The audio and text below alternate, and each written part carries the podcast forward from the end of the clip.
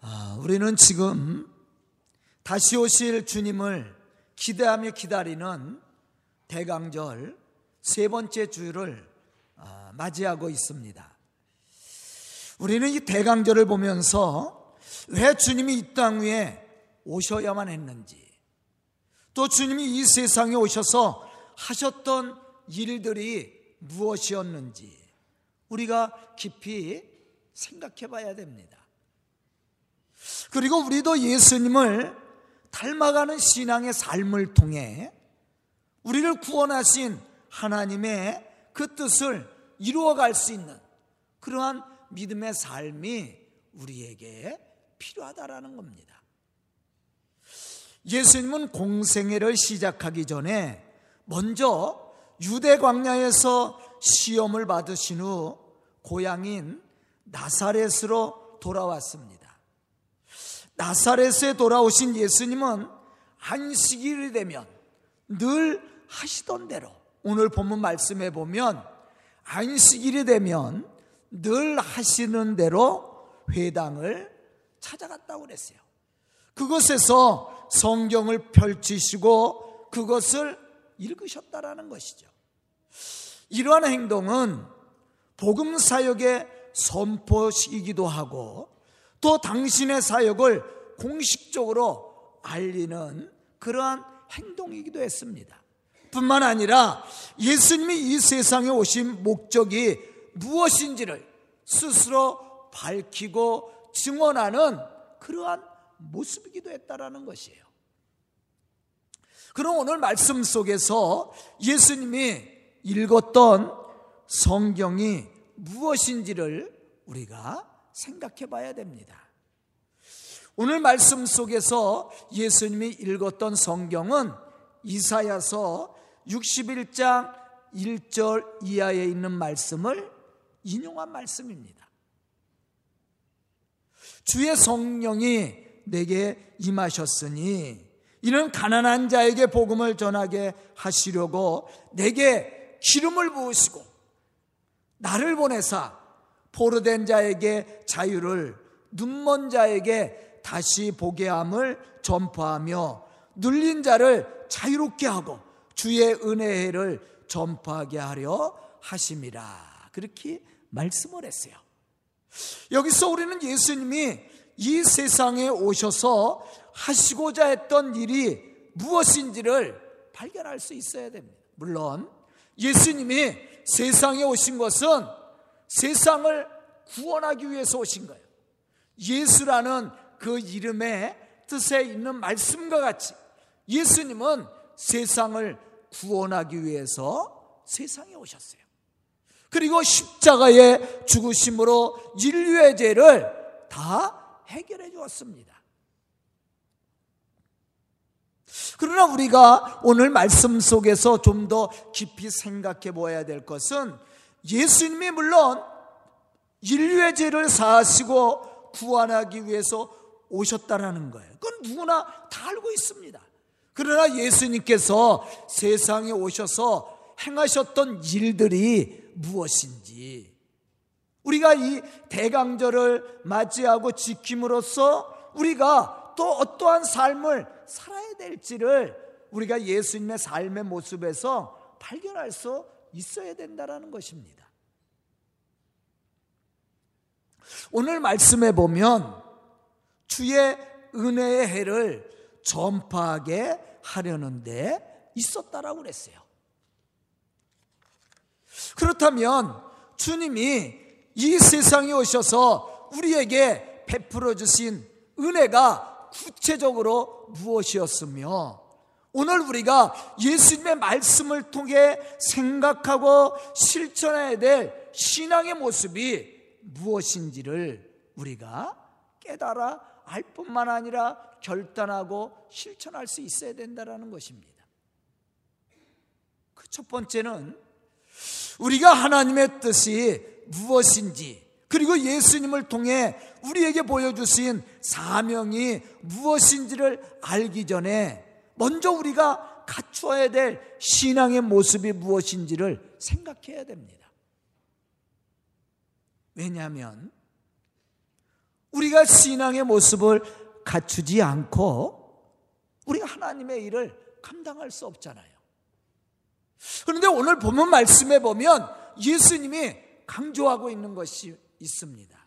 그것은 성령의 은혜를 받으라는 얘기 예수님도 성령이 주시는 은혜를 통해서 이러한 사역들을 감당하셨다고 말씀해 주고 있습니다. 왜냐하면 성령의 은혜가 없이는 우리가 하나님의 뜻을 깨달을 수 없고 또 하나님이 우리에게 맡겨주신 사명을 감당해 나갈 수가 없습니다. 그러므로 우리는 성령의 은혜를 받아야 되고 성령이 이끄시는 은혜를 따라 순종할 수 있어야 된다는 겁니다. 보면 말씀 속에서 예수님은 이사야 선지자의 글을 인용함으로 이렇게 말씀을 합니다. 주의 성령이 내게 임하셨다. 그러므로 사명을 감당할 수 있게 되었다. 이 오늘 본문 말씀 속에서 예수님이 고백한 내용입니다. 즉 예수님이 이 땅에 오셔서 병든 자를 고치시고 죽은 자들을 살리며 또 소외된 사람들의 그 죄를 인하여 죽어가는 영혼들에게 구원을 베풀 수 있었던 심의 원천이 어디에 있었느냐? 그것은 바로 성령의 은혜에 있었다라는 거예요.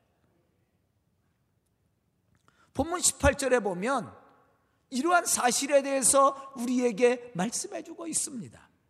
주의 성령이 내게 임하셨으니 이는 가난한 자에게 복음을 전하게 하시려고 내게 기름을 부으셨다. 여기서 기름이 의미하는 뜻을 우리가 알아야 돼. 기름은 앞에 나와 있는 성령과 같은 말이에요. 주의 성령이 내게 임하셨다. 내가 가난한 자에게 복음을 전하게 하시려고 하나님께서 내게 기름을 부으셨다. 성령의 기름을 부으셨다라는 내용이에요. 무엇을 하기 위해서? 가난한 자에게 복음을 전하게 하기 위해서. 다시 말하면 복음적인 사명을 감당하게 하기 위해서 하나님께서 성령이 내게 임하시고 성령을 부어주셨다라는 것은 뭐예요? 충만하다는 얘기거든요. 충만한 은혜를 주셨다라는 거예요. 마찬가지입니다. 우리가 이러한 성령의 충만한 은혜를 받아야 우리가 사명을 감당하고 믿음의 사람으로 하나님의 거룩한 일들을 이루어갈 수 있게 된다라는 거예요. 예수님의 제자들이 예수님을 3년 동안 따라다니면서 말씀 교육을 받고 기적도 보고 능력도 보았어. 그러나 그들이 그것을 본 것으로 또한 말씀을 많이 아는 것으로 복음 사명 감당 못했습니다. 언제 그 사명을 감당해요? 세상을 두려워하지 않고 오순절 사건이에요. 예수님께서 말씀하신 대로 그들이 성령의 은혜를 받고 성령의 충만한 은혜를 따라 순종하기 시작했을 때 비로소 그들은 복음의 사람으로 복음의 사명을 감당할 수 있었다라는 거예요. 마태복음 1장 20절에 보면 예수님이 이 땅에 태어나실 때도 무엇이 임했다고 그랬어요? 성령의 역사가 있었다라고 그랬어요. 성령으로 잉태됐다. 또 예수님께서 세례 요한에게 요단강에서 세례를 받으실 때도 비둘기 같은 성령이 임하셨다. 그렇게 말씀하고 있습니다. 예수님께서 광야에서 시험을 받을 때도 예수님 홀로 계신 것이 아니었죠. 성령이 그와 함께 계셨다. 그렇게 말씀하고 있어요. 사도행전 1장 8절에 보면 성령 충만한 은혜로 사역을 감당하셨던 예수님은 이 땅에서 이제 마지막 사역을 마치시고 승천하시기 전에 제자들에게 마지막으로 부탁했던 말씀이 뭐예요? 성령을 받으라는 내용이에요. 오직 성령이 너희에게 임하시면 너희가 권능을 받고 예루살렘과 온 유대와 사마리아와 땅 끝까지 이르러 내 증인이 되리라. 어떠한 사람이 복음의 증인자로서 땅 끝까지 이르러 그 사명을 감당할 수 있음을 예수님께서 말씀하셨어요. 성령의 권능을 받은 사람이에요.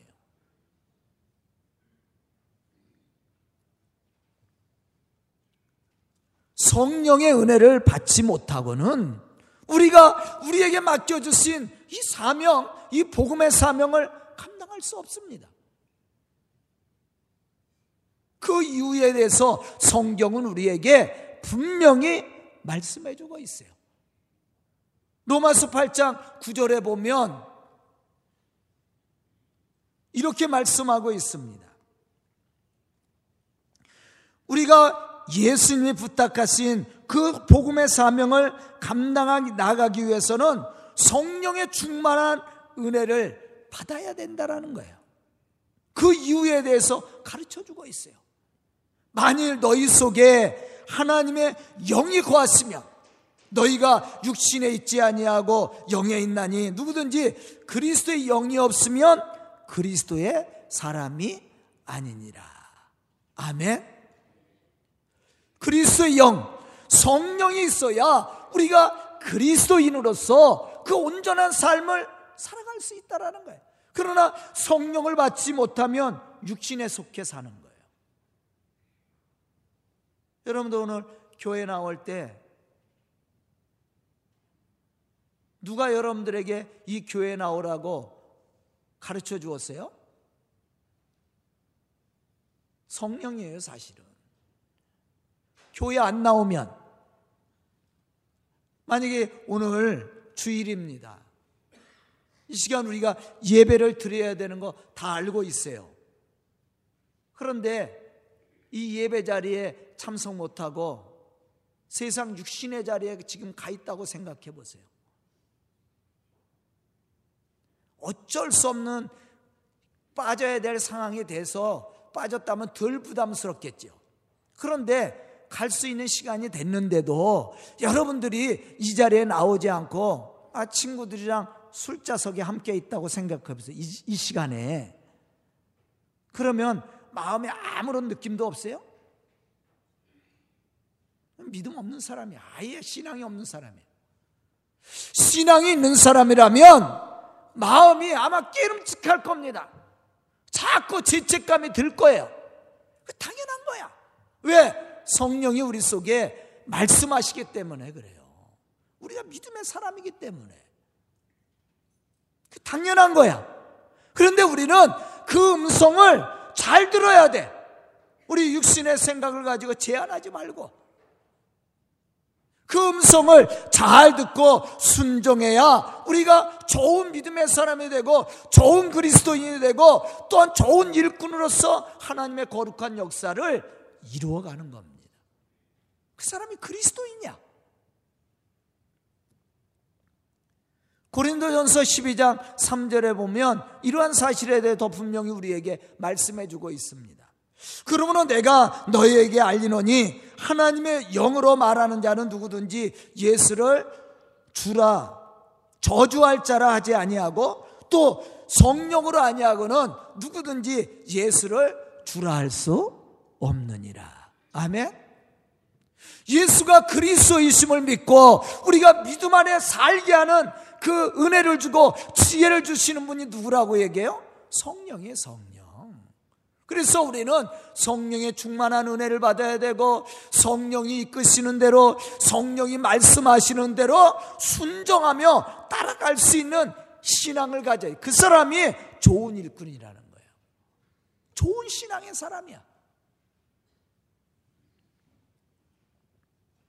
하지만 우리가 성령이 주시는 마음과 생각을 육신의 생각으로 제한하고 육신의 생각대로 살아가면 그 사람은 신앙이 없는 사람이죠. 신앙이라는 것, 믿음이라는 거요. 백지 않찬 차이예요. 교회를 잘 출석하고 잘 출석하는 그게 믿음의 척도가 아니에요, 사실은. 내가 성령이 주시는 음성을 따라 잘 살고 있느냐? 아니면 성령이 주시는 음성을 내가 육신의 생각으로 제한하고 불순종하고 따르지 않느냐? 그 차이거든요, 사실은. 아마 오늘 이 자리에 나온 우리 성도들은 성령이 이끄시는 성령이 말씀하시는 은혜를 따라 나왔다고 저는 생각합니다. 그 마음이 없었다면 이 자리에 나오지도 않았을 거예요. 육신의 생각을 가지고 나왔다면 이 자리에 나오기가 좀 힘들었을 겁니다. 나왔다 할지라도. 바로 그러한 차이예요. 그래서 우리가 신앙이 좋다라는 것은 바로 우리가 우리의 마음 속에 찾아오신 성령의 음성을 우리가 어떻게 듣고 어떻게 실천하느냐가 중요한 겁니다. 예수님도 마찬가지예요. 주의 성령이 내게 임하셨으니 가난한 자들에게 복음을 전하기 위해서 내게 기름을 부으셨다. 성령이 임하셨고 성령의 충만한 은혜를 받았을 때 그가 비로소 복음의 사명을 감당할 수 있었음을 예수님도 말씀해 주었어요. 그러므로 성령의 은혜가 없이는 예수가 그리스도이심을 고백할 수도 없고 또한 우리에게 맡겨주신 이 복음의 사명도 감당할 수 없다. 예수가 그리스도이심을 믿지도 못하고 알지도 못하는 사람이 어떻게 복음의 사명을 감당해 나갈 수 있겠습니까? 그러한 은혜와 감동이 없는 사람이 어떻게 이 복음의 사명을 이루어 나갈 수 있겠어요? 감당할 수 없는 거예요. 왜냐하면 복음은 고난이 뒤따르거든. 수고와 헌신을 필요로 합니다. 자기 희생을 필요로 해요. 그러기 때문에 이 복음을 전한다라는 것 쉬운 게 아니에요. 이 사명을 감당하려면 나를 비워야 돼. 그렇지 않고는 감당할 수가 없어요. 그런데 이러한 사명들을 감당할 수 있도록 우리에게 지혜를 주시고 또한 능력을 주시고 힘을 주시는 분이 누구라고 그랬어요? 성령이라고 얘기합니다. 성령의 은혜가 우리 속에 있어야 되는 거예요. 예수님도 오늘 말씀 속에서 이러한 사실들을 우리에게 가르쳐 주고 있어요.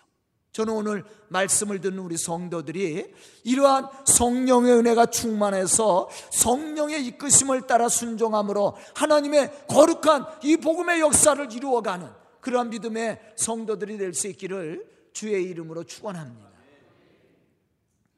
두 번째 우리가 이렇게 성령의 은혜를 따라 순종하는 믿음의 사람이 되었다면 이제 우리가 예수님이 이 땅에서 행하셨던 일이 무엇인가를 생각해 봐야 돼요. 그리고 우리가 예수님을 본받아서 그러한 삶을 살아야 된다는 거예요. 이게 바로 성화의 단계라고 얘기하죠. 우리가 예수님을 닮아가야 된다. 본문 19절에 보면 주의 은혜의 해를 전파하게 하려 하심이라. 여기에 핵심이 있습니다. 오늘 말씀에. 주의 은혜의 해는 레위기 25장 8절로부터 55절, 55절에 보면 신년을 의미합니다. 이 신년에 대해서 우리가 좀 생각해 봐야 돼요. 레위기와 신명기에 보면 7년에 한 번씩 안식년이 있죠. 이 안식년을 일곱 번을 계산하면 49년째가 되죠. 이 안식년이 일곱 번이 지나는 해 50년째 되는 날이 바로 신년입니다. 우리가 또 오순절로 또 얘기도 하지만 은혜해인 이 신년에는 모든 토지를 원주인에게 돌려줘야 됩니다. 뿐만 아니라 종들은 자유를 얻습니다. 모든 금전적인 채무는 일체 다 탕감해 줘야 돼요. 이게 이스라엘 법입니다. 왜냐하면 하나님께서 땅을 이스라엘 백성들에게 허락해 주시고 열두 지파에게 나눠줬어요. 그렇기 때문에 이 땅을 다른 사람이 다른 지파가 다른 지파에 있는 땅을 영원히 소유할 수가 없습니다. 그래서 신년이 되면 모든 재무, 모든 토지, 또한 종의 문제도 다 풀어줘야 되는 거예요. 우리나라랑 좀 개념이 좀 다르지요. 오늘 말씀해 보면 예수님은 이러한 은혜를 전파하기 위해서 오셨다. 그렇게 말씀하고 있어요. 그럼 예수님의 은혜가 필요한 사람들이 누구냐? 오늘 본문 18절에 보면 가난한 자, 포로된 자, 눈먼 자, 눌린 자 그렇게 표현하고 있어요. 이들은 이 사회 속에서 소외당어, 소외당하고 버림받은 사람들입니다. 예수님 바로 이 사람들이 은혜를 받아야 할 대상임을 말씀해 주고 있어요. 또 예수님은 이들에게 은혜를 베풀기 위해서 오셨다고 말씀하고 있습니다. 사랑하는 우리 성도 여러분, 이제 우리가 예수님의 오심을 기다리는 이 대강절에 우리가 신앙적으로 무장할 뿐만 아니라 예수님이 행하셨던 그 신앙의 모습을 본받아서 실천할 수 있는 믿음이 필요한 겁니다. 그것은 오늘 말씀 속에서도 강조하고 있듯이 예수님과 같이 그러한 마음과 신앙의 모습을 가지고 우리의 이웃을 향해서 그리스도의 상하랑을 전할 수 있어야 된다는 거예요. 위로하고 용서하고 섬김으로써 이 주의 복음을 감당해 나가라는 겁니다. 예수님은 공생의 3년 동안 이 땅에서 일하시면서 버림받고 소외당한 이웃을 찾아다니면서 돌보기도 하고 위로하기도 하고 섬겨주기도 하고.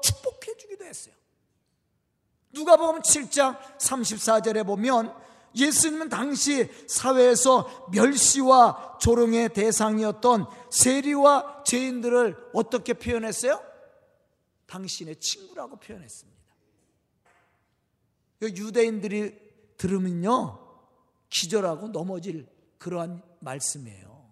왜냐하면 유대인들은 세리나 죄인들과 상종하지 않았거든. 눈도 안 마주쳤습니다. 옷깃도 스치지 않았어요. 왜냐하면 더럽다고 생각했기 때문에. 죄인이라고 생각했기 때문에.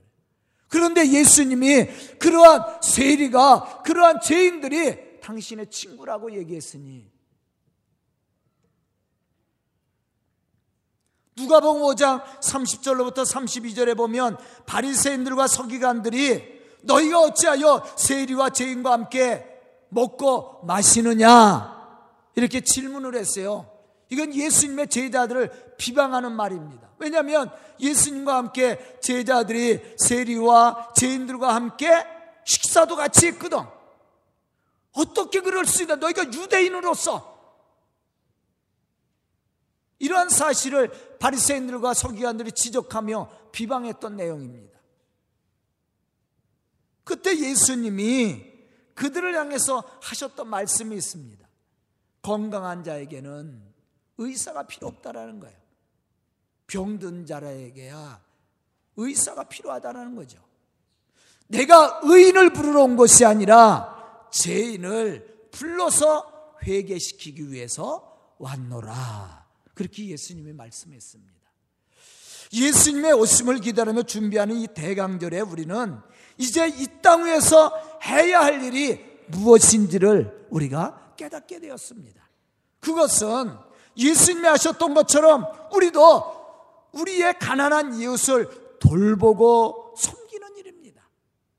우리가 예수님의 은혜로 구원을 받고 하나님의 자녀된 권세를 누릴 수 있었던 것도 예수님이 우리를 전적으로 사랑해 주신 그 십자가의 사랑의 은혜로 우리가 이러한 특권과 은혜를 얻게 되었습니다. 그러므로써 이제 우리가 이러한 받은 바 은혜를 우리의 이웃을 향해서 어떻게 해야 돼요? 나눠주는 겁니다. 소외된 사람을 찾아가서 돌봐야 되고 그들을 위로해야 되고 그들을 섬김으로 축복해 줄 수 있어야 돼요. 그것이 우리가 감당해야 될 신앙의 모습이라는 겁니다. 저는 오늘 말씀을 듣는 우리 성도들이 이러한 은혜 있는 믿음의 사람들이 되어서 우리의 이웃을 돌보고 위로하고 축복할 수 있는 그러한 넉넉하고도 충만한 그러한 믿음의 성도들이 될 수 있기를 주의 이름으로 축원합니다. 세 번째는 영원권을 위해서 심어야 된다는 거예요. 예수님 말씀하신 은혜는 단순히 육적이고 세상적인 문제를 해결하는 데 있지 않았습니다. 더욱 중요한 것은 영적인 문제와 아주 밀접한 관계를 가지고 있다라는 거예요. 그것은 죄로 인해서 영적으로 가난하고 마음이 상하고 눈이 멀고 죄의 짐으로 눌린 자들에게 제3의 은총과 영적 자유를 주는 겁니다. 우리가 여기서 가난한 자, 눈먼 자, 눌린 자, 이렇게 얘기할 때 이게 사회에서 소외된 사람들도 의미하고 있지만 영적인 의미로는 예수를 알지 못하고 죄 가운데 걸어가는 사람들을 이야기하고 있습니다. 영적으로 가난하고 눈이 멀어서 살아계신 하나님을 보지 못하고 죄에 눌려서 힘들어하는 사람들 이 사람들에게 우리가 예수의 복음을 전함으로 그들을 구원의 길로 인도하는 일입니다. 이게 우리가 해야 될 일이야. 누가 보면 19장 9절로부터 10절에 보면 예수님은 세리 사개오를 만나고 나서 그의 집에 무엇이 있다라고 그랬어요? 구원이 있다라고 그랬어요. 그리고 세리 사개오에게 아브라함의 자손이라고 얘기했습니다. 그러면서 예수님은 당신이 이 세상에 오신 분명한 이유에 대해서 말씀을 하십니다. 인자가 온 것은 잃어버린 자를 찾아 구원하려 함이니라. 아멘. 오늘 우리가 예배의 부름에서 요한복음 6장 38절로부터 39절에 있는 말씀을 읽었거든요. 그 말씀 속에서도 이러한 사실에 대해서 우리에게 가르쳐 주고 있습니다.